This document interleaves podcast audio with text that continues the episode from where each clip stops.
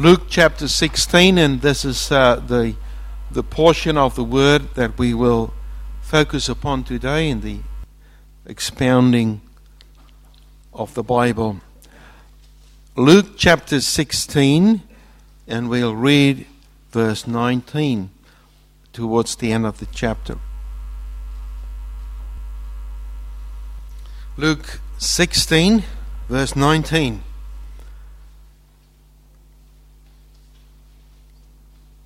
There was a rich man who was dressed in purple and fine linen and lived in luxury every day.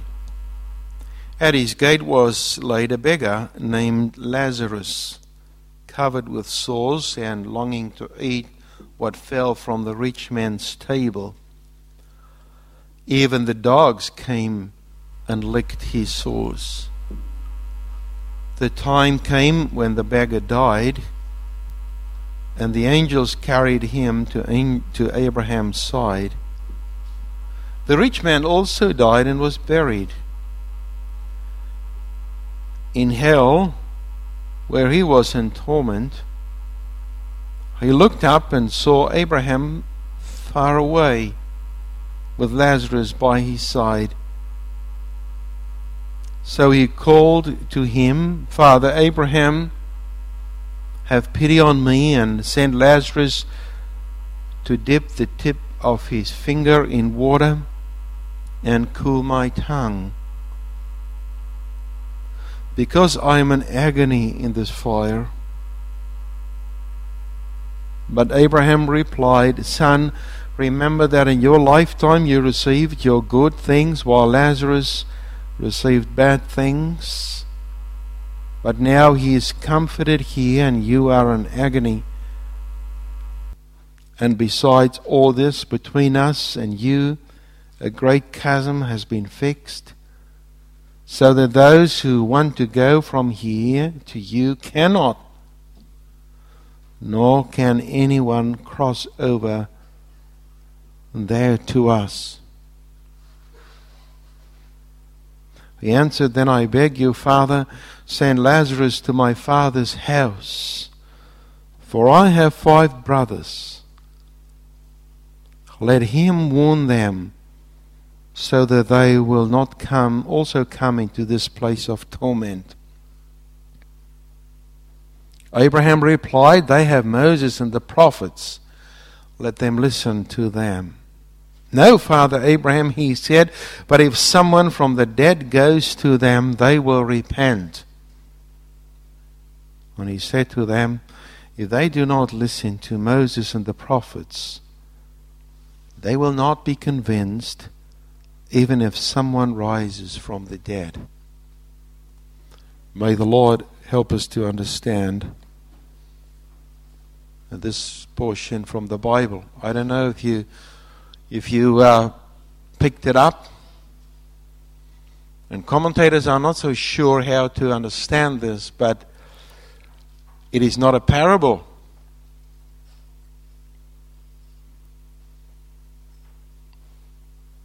A parable is usually something that Jesus told, and he said, The kingdom of heaven is like, and then he told the parable. This is not a parable it seems to be real history. So, just that as a thought. And those of you who have the so called uh, red letter editions in the Bible uh, will also perhaps find that in some cases this is not in red letters, as if it's necessarily the word of the Lord that He Himself spoke, Jesus. It is, of course, the Word of God that He added into the Bible. And it's all part of the teaching of Jesus, but it's interesting to know that it is not a parable. Many, or not many years ago, Australia's richest man then had a heart attack. James Packer, who will be remembered perhaps for his TV channels, in his magazines, and his involvement in sports, and cattle industry and gambling, had a near death experience. When he had his heart attack and his near death experience, when he got through that, he said, There is no devil, there is no heaven, there is nothing.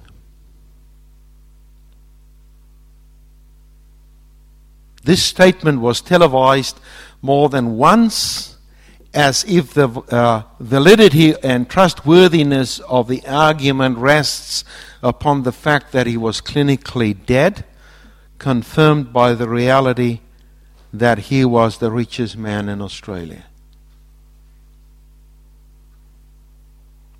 It remains a tragedy that anyone should face eternity without saving faith in the Lord Jesus Christ.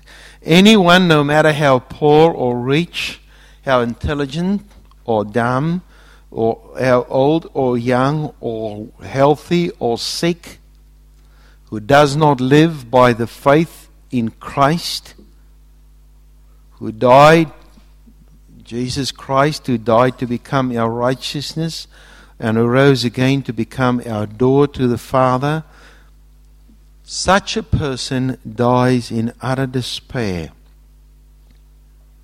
and enters the eternal condemnation of hell. Now, it's not easy for me to say these things. And don't think that I think I'm a hero for saying that. It's the, just plain common the message of the Bible. We can take this statement and read it in the positive. Anyone who then dies having faith in the Lord Jesus Christ, who died to become our righteousness and who rose again to become our door to the Father, dies in the unshakable certainty of heaven and enters eternal happiness in the presence of God. But there is, of course, the, the opposite of this. Now, I just thought I'd bring the gospel to you this morning in very simple terms. Very simple terms. It's something you can help others too when you talk about things about the kingdom of God. So I'm not assuming that you are sitting here this morning and you're on your way to hell. I, am not assuming that. Okay? But I, I'm assuming that it, if it is the case that God will use this for your glory, for His glory and your salvation. On the other hand, I, I, I, I would like to think that you, that you can take this along and that you may use that for the glory of God when you speak to others who don't believe.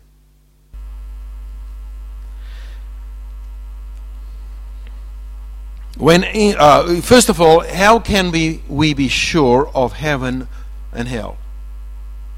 How, how can we be sure about that? When interviewed, a young man was asked about heaven. To me, heaven is nothing more, he said, than a, a black hole in the ground with a coffin in it. There's nothing more than that. I have not seen any proof of anything more. Now, well, I have told you about a certain person that I've come across that I've been talking to on my travels, and he said the exact same thing. He said, Don't talk to me about your rubbish. He said, When I die, they'll put me down six foot under, and that's the end of me. Now, how can we be sure that there is heaven and hell? Well, the simple answer to that is listen. You can you can uh, that you, you can use your hand. The Bible tells me so. Okay? The Bible tells me so. Now we'll just first of all look at that. How can we then be sure We believe the Bible is the inerrant and authoritative Word of God. We look at what God says in His Word and we believe it. This belief comes from the work of the Holy Spirit who was the author of the scriptures. And as such, we believe the Bible when it tells the story of the rich man and Lazarus. The rich man ended up in hell and then asked Abraham, who was on the other side of this big divide between them, I beg you, Father, send Lazarus to my father's house, for I have five brothers. Let them warn them. Let him warn them so that they will not also come in this place of torment.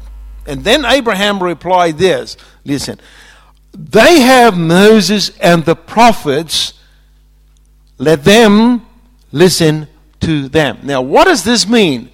Moses and the prophets. Now, that was the common uh, term used then for the Bible. That was that's what it is. They have Moses and the prophets. That's that's where God revealed himself before the writers of the New Testament were inspired to write the New Testament. Even our Lord Jesus quoted everything he quoted from the Old Testament. And the Lord says, uh, this paragraph then says, let them listen to Abraham, uh, Moses, and the prophets. Moses and the prophets then was the Bible. The rich man was not happy and begged for more. If someone from the dead goes to them, they will repent. You know, that's what we think too, isn't it? If someone from the dead would knock on my door one night and or one day and say, "Well, I'm back," and you say, "So what are you doing here?" I, I'm just, I just want to warn you. There's a hell. Uh, uh, are we waiting for something like that to happen? Besides the fact that it that it will not make an impression on you, it might scare you, but it will not make an impression on you. I don't know of any occurrence that it really did happen. Do you know? Someone who rose from the dead to tell others about the hell?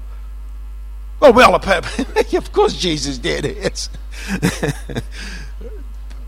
uh, but apart from that, I don't know of anyone. So, the Bible we have is God's Word, and that is infallible. It's, it's the truth. What it says is what God wants us to know. God reveals Himself in the Bible. So, for the young man who wants some proof that heaven is more than a black hole in the ground filled with a coffin, our answer is study the Bible. If there is uh, existential or physical proof of heaven, faith will not necessarily follow. I read a book the other day of a professor in biology, and he is, uh, he is it's an absolutely amazing things that he writes about DNA. Amazing things. And you know what? After he'd written the whole thing about the wonders of DNA and, and, and the wonders in which God revealed him, or well, he didn't believe that, but our God put us together. He still says, I believe that all comes, became came, came about because of evolution. So, the existential proof of heaven and hell is not necessarily followed by faith. Faith, as a result of accepting the Word of God and the Word of God as the Bible, that brings saving faith. So we believe in heaven and hell because the Bible tells us so. Okay, that's point number one. Now, the next question is now, how can I believe the Bible? I mean, if the Bible tells me so and, and you say that's true, who says the Bible has got it right? The interesting point, of course, is the fact that those who reject the Bible usually have not read it.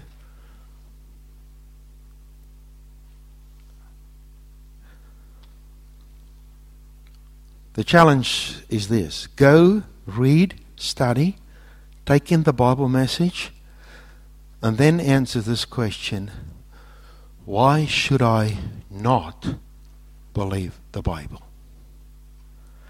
If the modern, if the modern scientific methodology says you don't need to prove things because that's what it is these days, I was amazed when in Townsville we lived there with students going to university, and it is the methodology is just the opposite of what it was some years ago. Some years ago it was you have to prove things. These days they say no, you don't need to prove it. You only need to disprove it. So, if you say the sun is shining, that's a fact. You have to accept that. If you don't want the sun to shine, you have to disprove the fact that the sun is not shining. So, if I say there is, God is there, and the Bible is right, then, of course, the methodology applied in scientific research these days would say, disprove me. Before you can even try to disprove it, you need to study it. You need to compare it, answer the fact of the Bible, of the Bible, and then try to answer the message of the Bible. You will have to answer to the wonder of its unity, its historical accuracy, its predictive prophecy, its intellectual integrity, its teaching, and its life transforming power. And we'll hear about that a while later. I don't know of anyone who, wrote, who read any other book that has been so transformed by what they've read that it, that it actually put their hands and their feet and their mind and their lips and their tongue and everything in motion. I'm not at all surprised that some people reject the reality of heaven and hell if they don't read and study the Bible. It's the same for me to say that I don't believe in the existence of atoms and DNA. I can only say so because I don't know nothing about it. But the fact that I don't know something about it does not mean it is not true. That's the fact of the argument. But how can I believe the Bible? Start reading it. Then ask yourself, why should I not believe it? The challenge is out there for those who have read the Bible and study it to see if you can walk away unchanged. These people will tell you of people who just couldn't withstand the work of the power of the Spirit. So when when we we now say, how do we know when there's heaven and hell? Well, the Bible tells us. So how do we know the Bible is truth? Is the truth?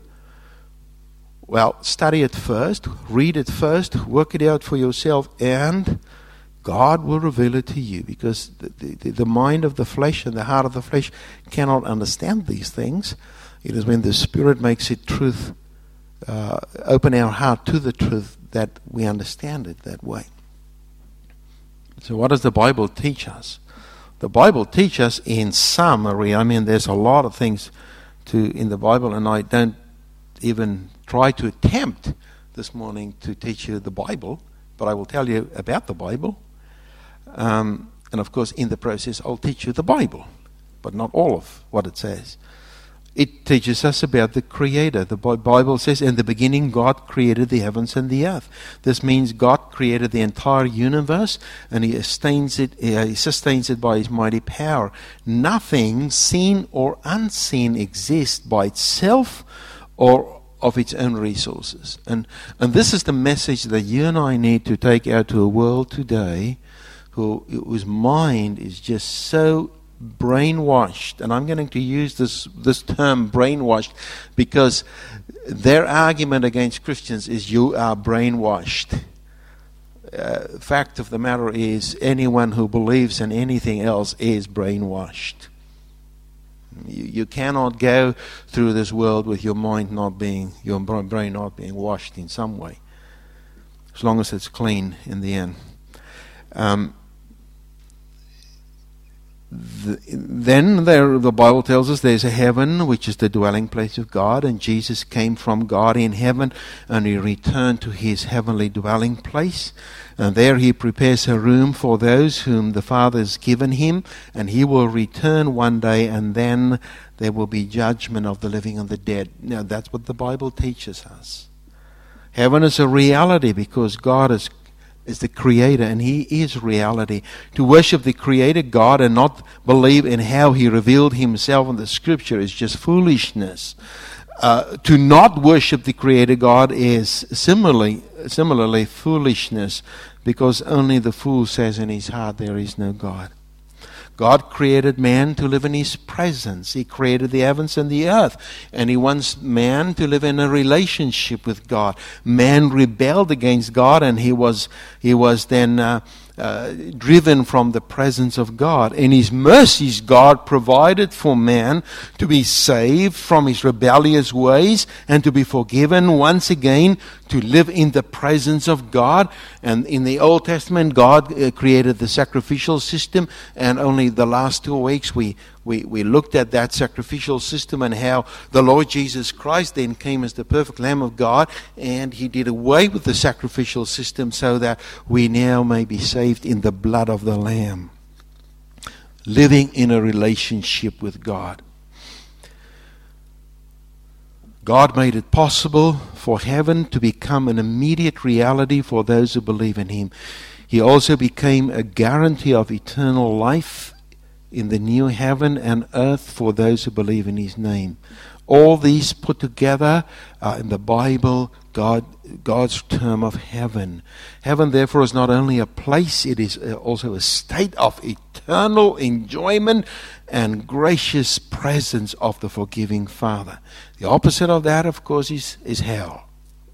Uh, there is a devil, whether we, whether some people say it or not, there is a personal being, the devil, and there is a place like hell, which is a place of torment, pain, and suffering.